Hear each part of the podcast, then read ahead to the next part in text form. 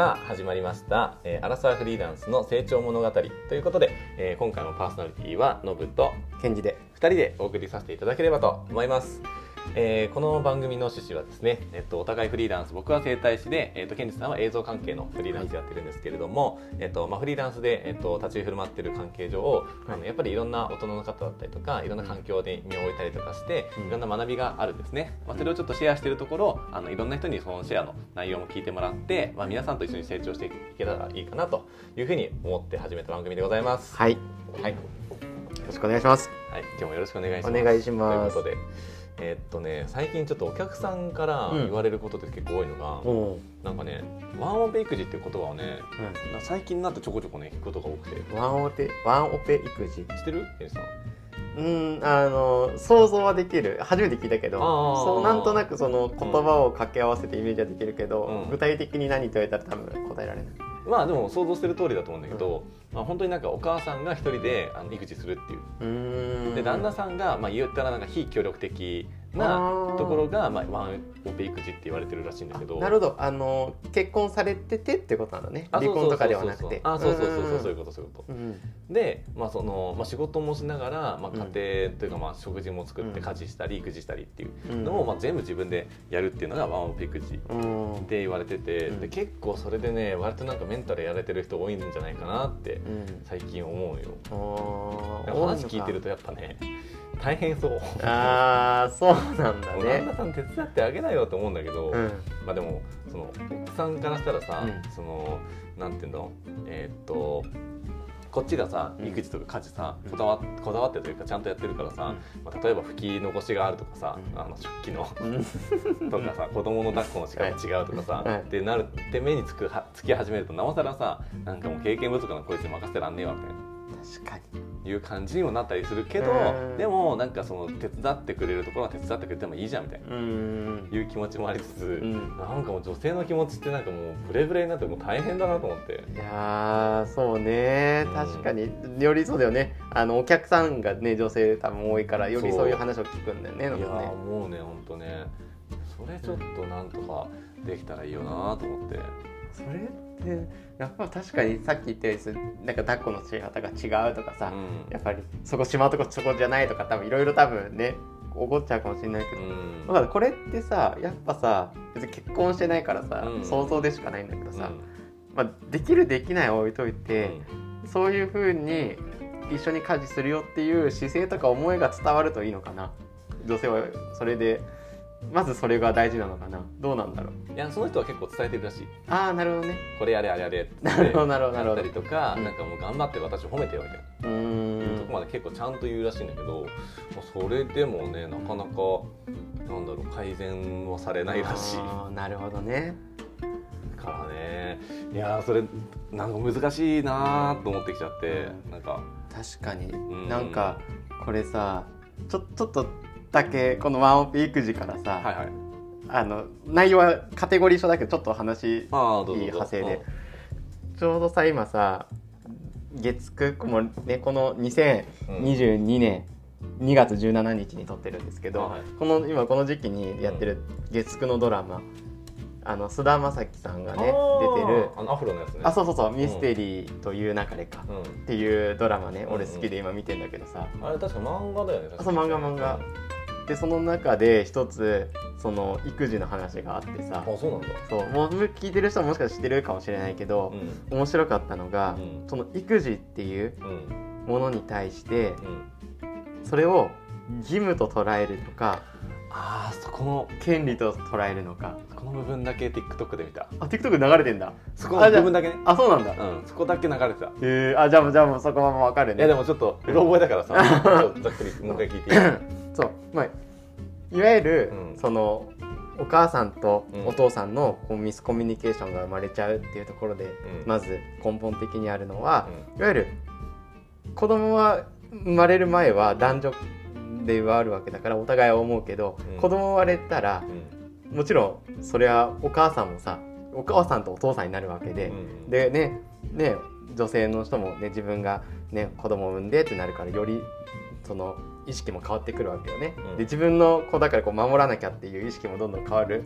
うん。女性はホルモンも変わるっていうところなんだけどうん。でも男性はなかなかそれを実感してないから自分で、うん。だから変わら変わりづらいっていうところはあるんだけど、うん。っていう時に日本の考え方とアメリカとかそっちの海外での考え方で、そこで違うことがあるよねっていう話があって、うん。でえっとこのドラマで言ってたのはいわゆる海外のメジャーリーグとか、うん。そういうあ、えっとで活躍してる人とかうん。に関しては、その大事な試合がたとえあったとしても、うん。子供が生まれるとか子供のなんかで事業参観か分からんけどいろんなそういう、ねイベントがあるってなったらその試合以上に子供の方を優先していくんだよね。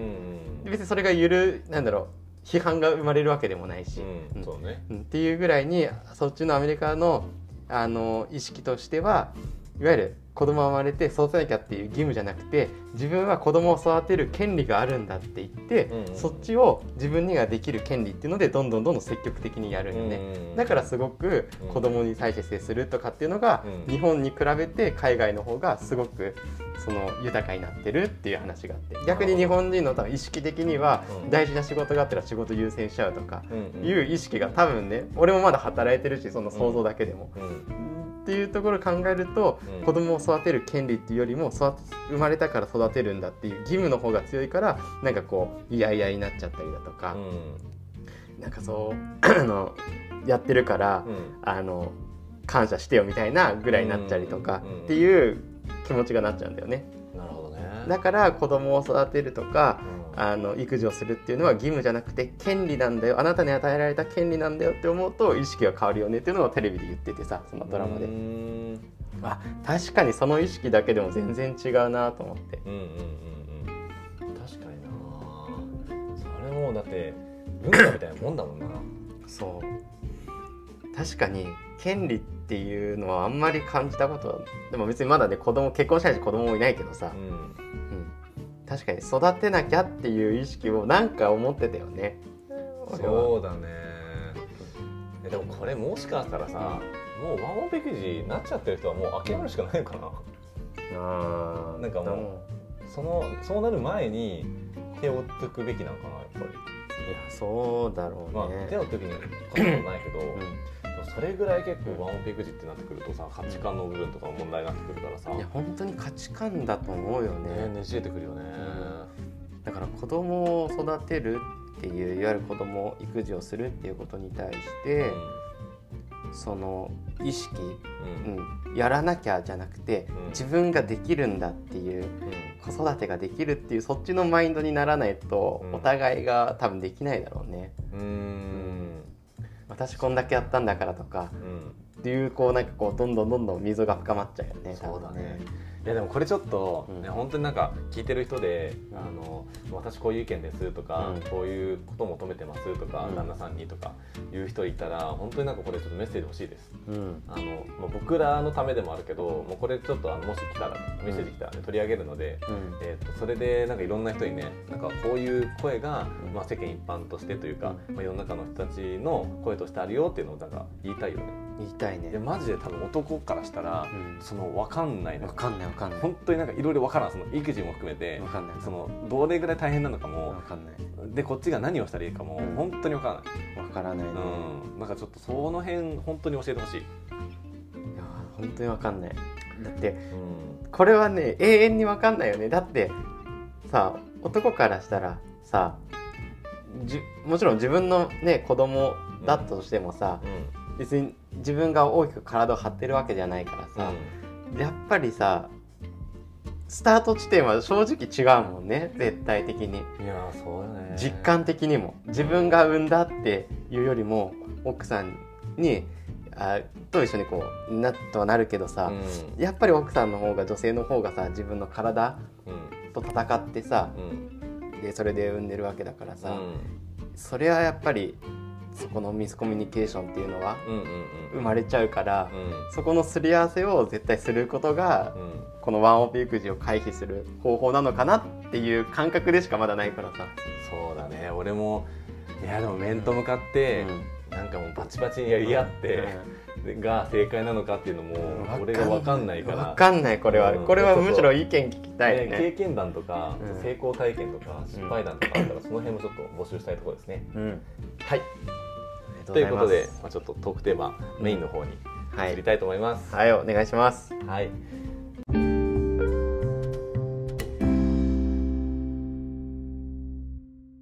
じゃあ今日の、えっと、メイントークテーマは、はい。あのまあ、僕がちょっと考えてきたというか、うん気になる。気になるなと思ったんですけど男女の友情はあるのかないのかうん。っていうところですね。はい。えっとケイさんちなみにどっち派ですか、これ男女の友ね情あるかないかこれはありますね。おおある、ある。でこれちょっとね、うん。あのね自分の感情と、はい、あとこの心理学的な要素の実験的なものの両方あるからさ。あエビデンスがあエビデンる中でスある中での戦いではあるんだけどいですねそれはね、俺はうまず市場の俺の気持ちから話すと、んはい。い、わゆる俺は人を見ちゃうから、うん。人っていうところでうん。男女の友情っていうのはうん。全然あるなとは思うよね。う。ん人間として人間とししてそうお互いの人間っていうところで、うん。まあ、ただ生物学上ね、うん。まあ、男女っていうところだから、うん。まあ、違いはあれど、まあ、友情としてあるなと思ってて、うん。まあ、それは信じてるよね俺は。うんうんうん。っていうのもなんだろう俺もやっぱりね女性の友達もいるし、うん。でもそこはやっぱ友情っていうところでうん。一緒にお付き合いしてる人はさ、うんうん。今もいるからさうん、うん。だからそうあるなっていう実体験レベルでもあるんだよね。でそれをずっとそういうふうに思ってたんよ、うん。そうしたら何年か前にテレビか本か忘れたけど、エビデンスの話が載っててさ、男女の友情あるのかみたいな。うん。ってやったらそのエビデンス的には男女の友情はあるっていうほうエビデンスだったんよ。うその心は？そのあるっていう心。それはいわゆる全てはうん。男性次第なんだけど、はあはあはあは女性はもう友達ってなったら友達ないよ。脳の構造上うん。あこの人と一緒になりたいとか子孫残したいっていう思う人以外はうん。友達エリアに入るわけね。でそこからなかなか子孫を残したいっていうエリアにならないわけよもう女性は脳はすごく3つの分類にはっきりしてるらしくて、いわゆるそういう好きないわゆる恋人のなるゾーン、普通の友達ゾーン、ん。あと生理的に受け付けないゾーンっていう、うんには分かれてるから、うん。この人男女性から見たら男性をあこの人もう友達だってなったらもうずっとともうほぼほぼイベントが起こらない限り友達っていう認識になるらしいよね。なるほどなるほど。うん、だからねいわゆるいわゆるそのまあ男女の友情っていう裏に隠れてるもしかしてその男性から言ったらそのねその人と恋人になりたいとかいわゆるセックスしたいとかうん。っていうものは女性は持ってないわけよねもうそういうふうに認定したら。なるほど。友達の中では別に思ってないと。そう友達っていう認識になるわけよ女性の頭の中では。うん。だからもうこの人は私にとっては仲いい男友達っていう、うんうん。別に体とかそういうのは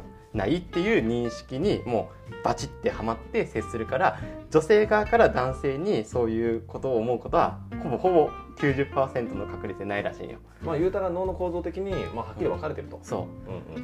うで男性はそれがなくてうん。ふわふわしてるから生理的に無理っていうのはほぼほぼなくてもう友情と恋人がエリアが広すぎるからなるほど。もうどっちにも行ったり来たりができちゃう脳の構造なんよね。だから仲良いあの女友達がいたらうん。ああの男性側からその友情崩れる時男性側から行くことがほぼほぼなんだってああなるほどね。女性側から女性はえそういうふうに見て思ってなかったのにって思うんだけど男性側が仲いいと思っちゃうから、うん。思ってたからちょっとこう近くに行き過ぎたとか、うんうんうんうん。っていうふうに男性側からアクションを起こしちゃうことによって男女の友情が崩れちゃうっていうのがもう9割方占めてるらしいよ。それは面白いね。でじゃあなんでじゃあ男性が行っちゃうかっていうとその脳の仕組みがあるし、うん。やっぱり男性はやっぱり狩りに出るからさ、なるべくこういわゆる死と隣り合わせの中で、うん。なるべく子孫を残したいっていう本能があるから、だから自分が子孫を残せないんだったらもう目の前でその女性がいるから子孫を残したいっていうのが反応にもうこれはもう本能的になっちゃうらしいよ。なるほどね。うんいついつ殺されるか分かんないから彼に出るうん出な出るっていう生まれ持ってるから、うん。だからあでそんなに慕ってくれてるんだったら、うん。じゃあ一緒に今子孫残したいっていうふうにもう出ちゃうらしいよね。なるほど。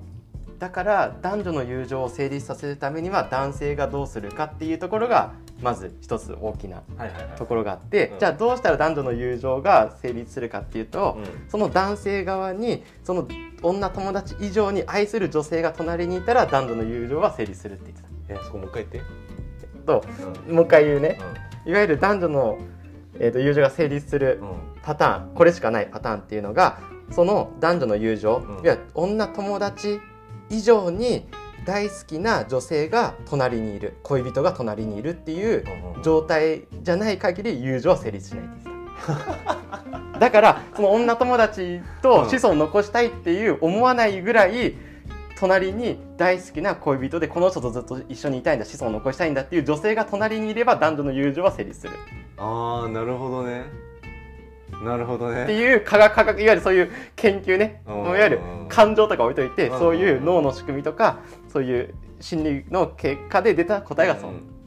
まあ、言わんとすることは分からんでもないのと、あと裏を返せば、まあそのなんだ女の子は男の子を振り向かせることはできるけど、男から女の子を振り向かせるってことができない。超むずいっていう。超むずい。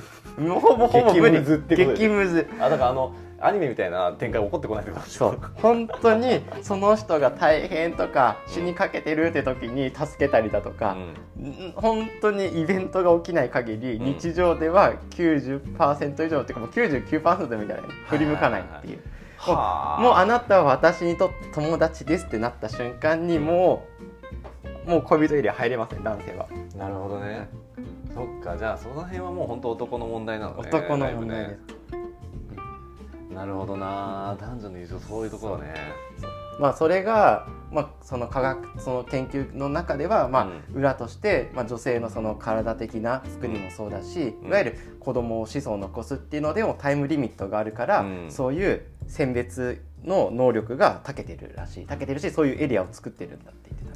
なるほど。えちなみにさっき言ったさ、うん。そのイベントが起こんなければっていうやつのイベントってさ、例えばケンジさんの中でね。こういうイベントだったらなんかまああるんじゃないとかある？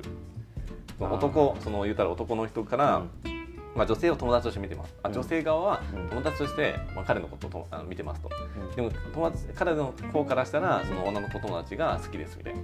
時にどんなイベントが起こったらそれはなんか覆るのかみたいな。確かにねそこ考えたことなかったな。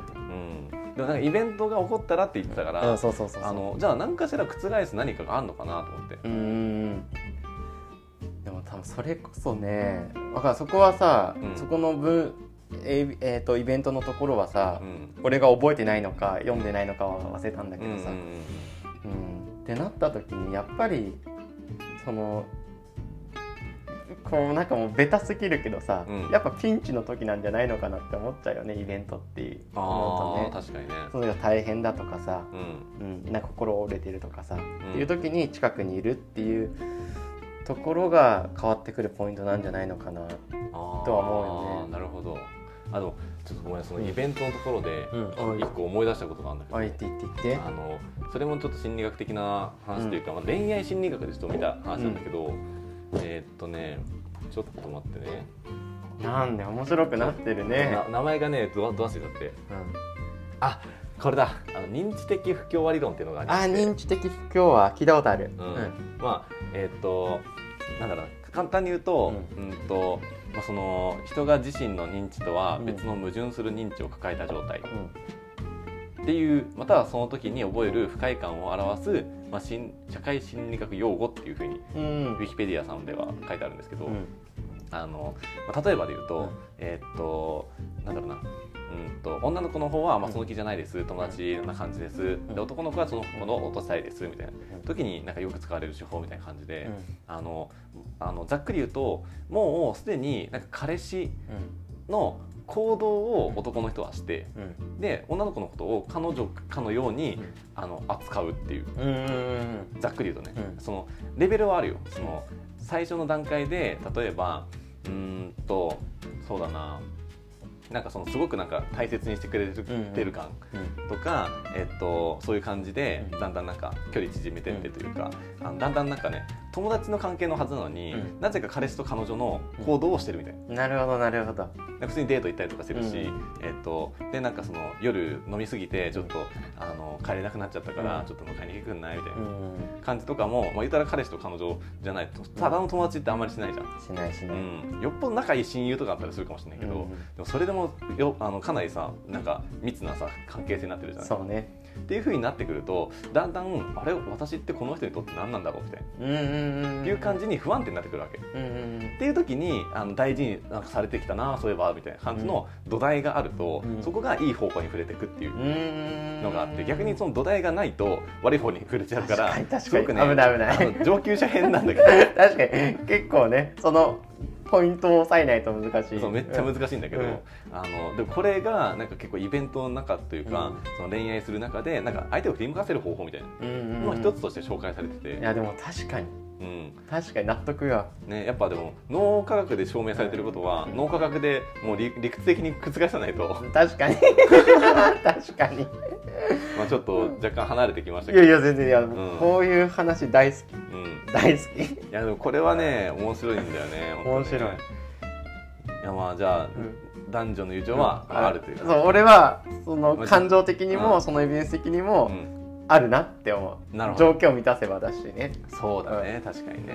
なんか飲むどうあるよあでももう一つ聞きたいのがさあのじゃあ例えば、うん、ケンジさんが、まあ、付き合ってる彼女と別れましたと、うん、で別れた後に友達になれるかどうか問題俺ねなれるパターンよあパターンなんだすげえエビデンスはないけども、うん、経験的に今まで全部友達あそうなんだすっごいなそれなっちゃうなんだろうね、別に嫌いじゃないんだよもちろんいやそう近くなりすぎて嫌な部分もあるけども、うんうん、別に離れたら友達でも俺はいいって思う感覚だから、うんうんうん、だから俺はそのスタンスで全然いる、うん、じゃあ別れる時って何で別れるの？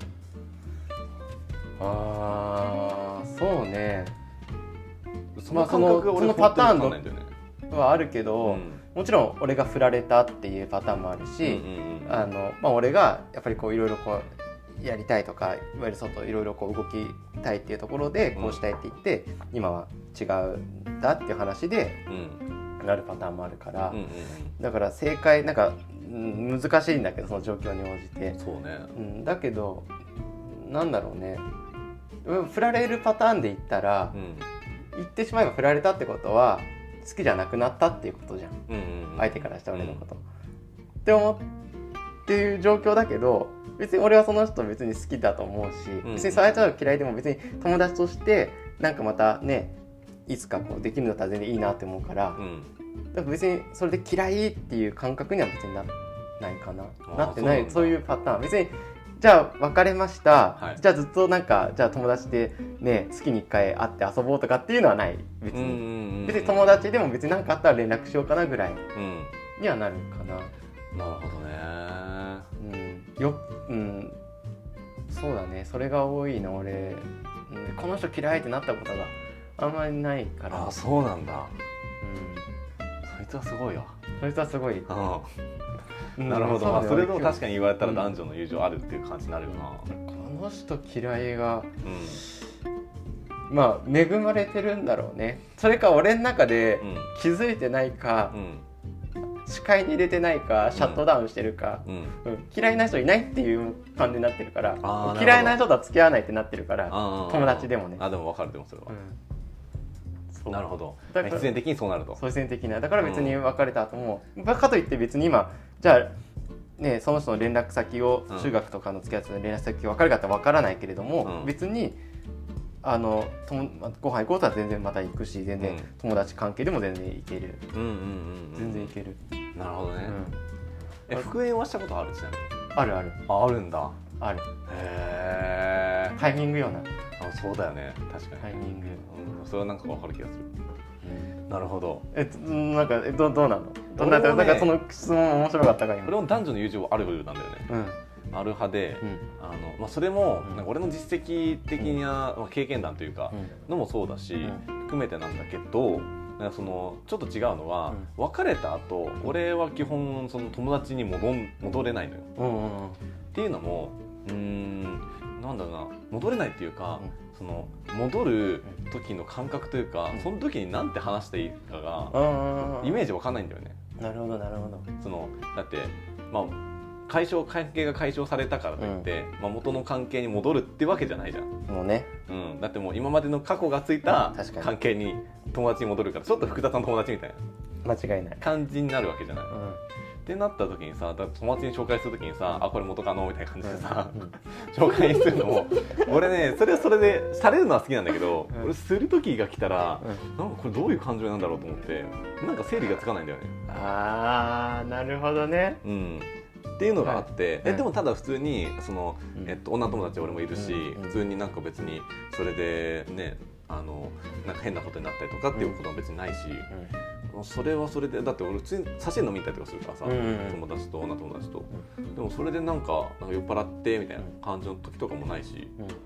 うんその辺はね、まあ、男女の友情あるんじゃないかなと思うんだけど、ケンチさんの話聞いてて、うん。一つ疑問なのが、うん。その友情ってどのラインからなのかなと思って。確かに。そのさ女の脳ってさ、うん。その3種類っていうか3パターンあるって言ったじゃない、で友達のゾーンと、でめっちゃ好きっていうゾーンがあるわけじゃない、でじゃあ友達のゾーンでもなんかカードの関係持つ人は持つし、でめっちゃ好きっていう感じでも、なんか持たないと持たないじゃん関係性あのじゃあなんかエッチするかしないかが、うん。その友情かどうかの境目になってるのか、うん。それともなんか別なボーダーがなんかあんのかなとなんかエッチのボーダーだとなんかちょっとね違う気が敷居が低い気がしてて、うんそれ違うと思う。それが友情かって言われたら、うそうでもないよなと思って、ん。何なんだろうねあの友情というのは。確かにおさ同性間だったらさ友情ってわかるけど、異性間ってなるとちょっとねなんだろう分かりづらくなるよね急にね、そうね。確かにその友情ってうん、だって別にうん。ぶっちゃけセフレの状態でもさ、めっちゃ仲良かったらさ友情なわけじゃん。友情だよね。うん、だからエッチは多分ボーダーじゃない気がするんだよね、だからなんだろうね。だからわかんこれも感覚的なところだけどさ、うん。まあ、同性で言ったら俺とノブで言ったらさ男性同士で話してる。この感覚をうん。対女性でもできるっていうのが感覚なのかな。あまあ感覚的には確かにそうだと思う。そんな感じはするね。まあえっと腹割って話せるというか。あそうそうそうそうそうそう。で言うたら信頼というか安心感というかね。そうね。信頼安心感がうん。あるっていう状態。が友情だと思うし。うん。うん、うん、そうだよね。そこのボーダーラインってさうん。確かに難しいねそのなんかこれっていう答えはなさそうなんだけどさ多分それぞれの価値観があるから。うん確かに。で多分、ううんーんとがっつりうん。これっていうふうに定義づけするのは難しいと思うんだけど、でもそのさっき言ったように感覚的な部分でそのボーダー引けるかもしれないなと思った。例えばなんだっけななんかの番組見たんだけどそう親友と呼べる人はどういう人ですかみたいなうんやつがあって、でそのなんか心理学者的な人が言ってたのが、うんまあ、だいぶ古い情報だから、うん。もう全然今書き換わってると思うんだけど、うん。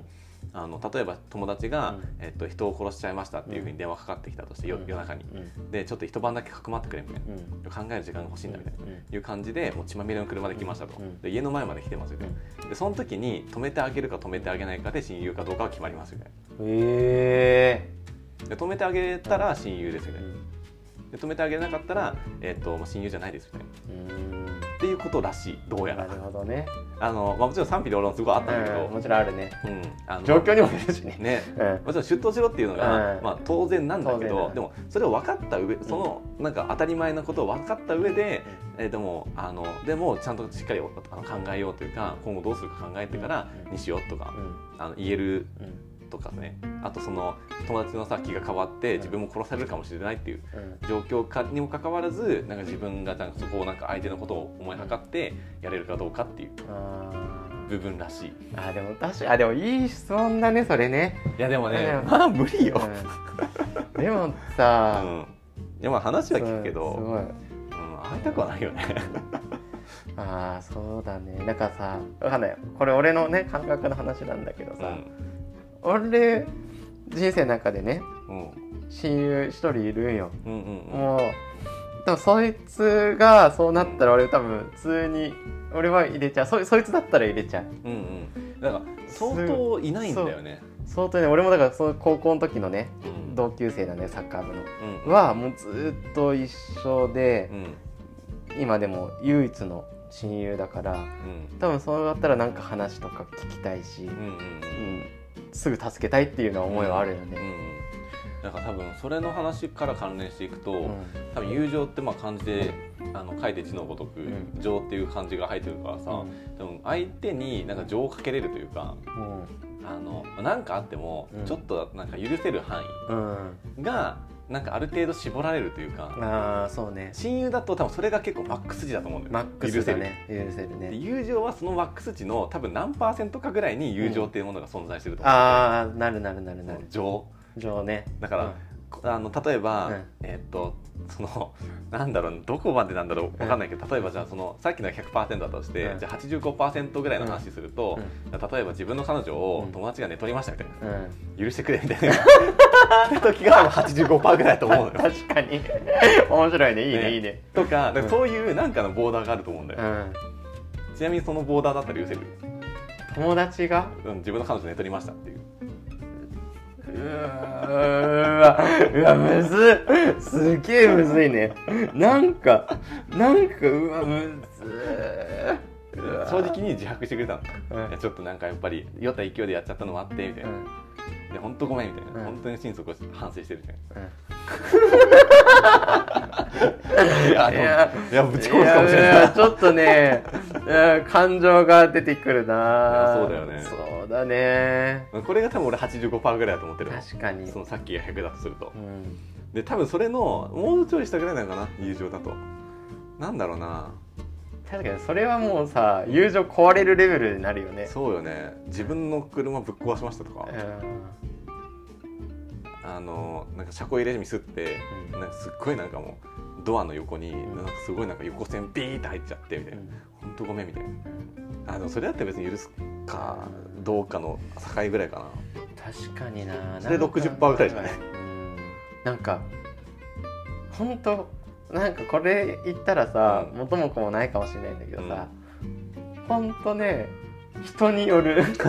マジで。俺はね俺はすっげえこれがノブが何かやってってやったら、うん。あいいよとかなるけど、うん。それじゃないちょっと関係性の浅い人から言われたら、あいいよって言った矢先俺もその人と連絡取らなくなると思う。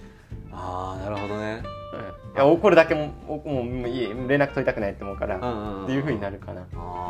その出来事でどんどんその選別されていく。あこの人はもう俺にとって関わる人じゃないな、うんとかっていう風になっていく感じかな、なるほどじゃあつまり、えっとなんかお願いした時に、なんか普通に「いいよ」って言ってくれるうん。関係性が友情なのかな。あー。でその振り幅は人によるっていう、そうね、うん、でもなんかお願いして許されるっていうことはある程度なんかその人のことをう、ん。あのその人のうん。にとってあの自分にとってのリスクを負ってなんか相手のためにするっていううん。ことぐらいはやれるよみたいな。そうね。なんかわかんない。俺これ定義俺の中で今しっくりきたのが、友情はうん俺の中で損得感情がない。うんうんうんうん。全くない。なんかこれを仕事のお付き合いってなると、多少なりともさうんちょっと考えたりするのがうん。あるよね、うんでも友情ってなった時は全くそれが俺の中に出てこない。だからいわゆるこのねノブとね今こうやってさラジオやってるけどさ、まさしくこれもそうだよね。うん別に損得なんてないもん。ただやりたい一緒にいたいっていうそうだね。ところでいるから、うん。それしかそれだな俺の中で。言われただ。から別になんかされても別にその友情だったら全然許そうって思うし、うんうん。でもこれがビジネスの関係と損得とかってなった時になったらあもうこの人といただいたら自分もなんか損するばっかだなと思ってん。縁切ったりとかもするし、うんうんうんそうだから友情は確かにそれは損得じゃないから自分の気持ちだからうん。うんっていうのは確かにあるなと思って。なるほどな。まあじゃあ損得を考えずに相手のことをなんか思いやれる関係が友情みたいな感じなのかな。うん俺はなんかそれが今ね話してて降ってきてしっくりきてる、損得がない。だから、シンプルでいいかもね、それね。うん。なんかいいねなんだろう損得ないからだから見返りを求めない、うんうんうんこれしたからこうしてくれるよねっていうのが友情ではない、うん。俺の中で。うんむしろしてあげたいが多くなっちゃうから友情になると、うんうんうんうんうん。うん確かにな。言われてみるとそんな気もする。の感じ。だからあでもみそうだよね。なんか今これね俺の中で勝手にさ、結論の頭になっちゃってるんだけどさ、うんうんうん。別に俺の,、ね、あのエリアの話なんだけど、うん。さっきのゆ、ね、男女の友情の話もあるけどうん。多分2回多分その友情が崩れる時っていわゆる男性側からが多いって話したじゃん,、うんうんうん多分男性側が見返り求めてんじゃないのかな。こんだけ優しくしてるからほう例えばだけど、ね、一緒にいてくれよとか、ううん。ね、それこそ体の関係持ってくれよみたいな見返りを求めてる可能性があるよね。下心があって接したりとか。ていうか別に見返りそれは全然なしで接してるから友情男女は成り立ってるっていうのももしかしたらあるかもしれないよね。別にそういわゆる見返り求めないから、ね。はいはいはいはいはい。あなるほどね。ちょっと分かってきたかもそれ。ああそういうことか男女関わらず見返り求めないことがまあ友情につながってくるってことかね。なりそうな気がする。多分それお互いにお互いがお互いがそれを思ってたら成立してるどっちかが見返りを求める見返り欲しいなってなったら多分それ友情成立してないけどね、でもそれってさ、愛じゃない？愛ですね。愛とは愛友情は愛でも俺愛だと思う。愛だな。友情は愛だよ。そっか。愛じゃいないと一緒に入れないよここだって、うん、確かにな。じゃあ男女間で何かあるってことは、うん。そういう時はなんか下心があるってことだね。そ何か自分を満たすために相手をなんか利用してやろうじゃないけど使ってやろうみたいな、そううん。ちょっとそういう下心が見え隠れするとやっぱりちょっとね崩れていく崩れていくわけねあな気がした俺はね今こう話してて。ー確かに。でも同性同士だったらそれが少ないから崩れにくいけど、うん。まあ、男女間だとその下心があって崩れやすいから、男女の友情って成立するかしないかみたいな議論になってくるかもしれないけどそこの、まあ、言ったら愛っていう部分だね、そう。な気がする。うーんなるほどねあでもそれはなんかすごいしっくりきた、なんか俺もしっくりきた。俺も今今でも今話してて、うん。こう話してるとだんだんやっぱ脳がね そうだね。いろんなこと考えれるんでそうなんじゃないってやーすごいな。着地したわなんか。着地したね。答え出たね。なんかそうだね。今のところの。はい。まあ、まとめとしてはじゃあ 男女の友情はある。ある。そして友情イコール愛。うん愛でしこれがけ我々の結論です、うん、愛ですね、はい、でちょっとあの僕このあのネタ帳に書いてあるその味の残ったガムっていう。何これ気になる、ねずっと最後まで残しておいてあれなんありがととう、うん。いや大した話じゃないんだけど、あのえーっとね、おえー今ポッドキャスト結構いろんなの聞きあさってるのね、うん。でその中であのゲイと女の御殿ラジオっていう。何それ？面白そいや結構面白い、うん。あのえーただめちゃめちゃ偏屈っていうか あの偏ったえーっと形の内容だから、あのまあ響く人はめっちゃ響く。ううん。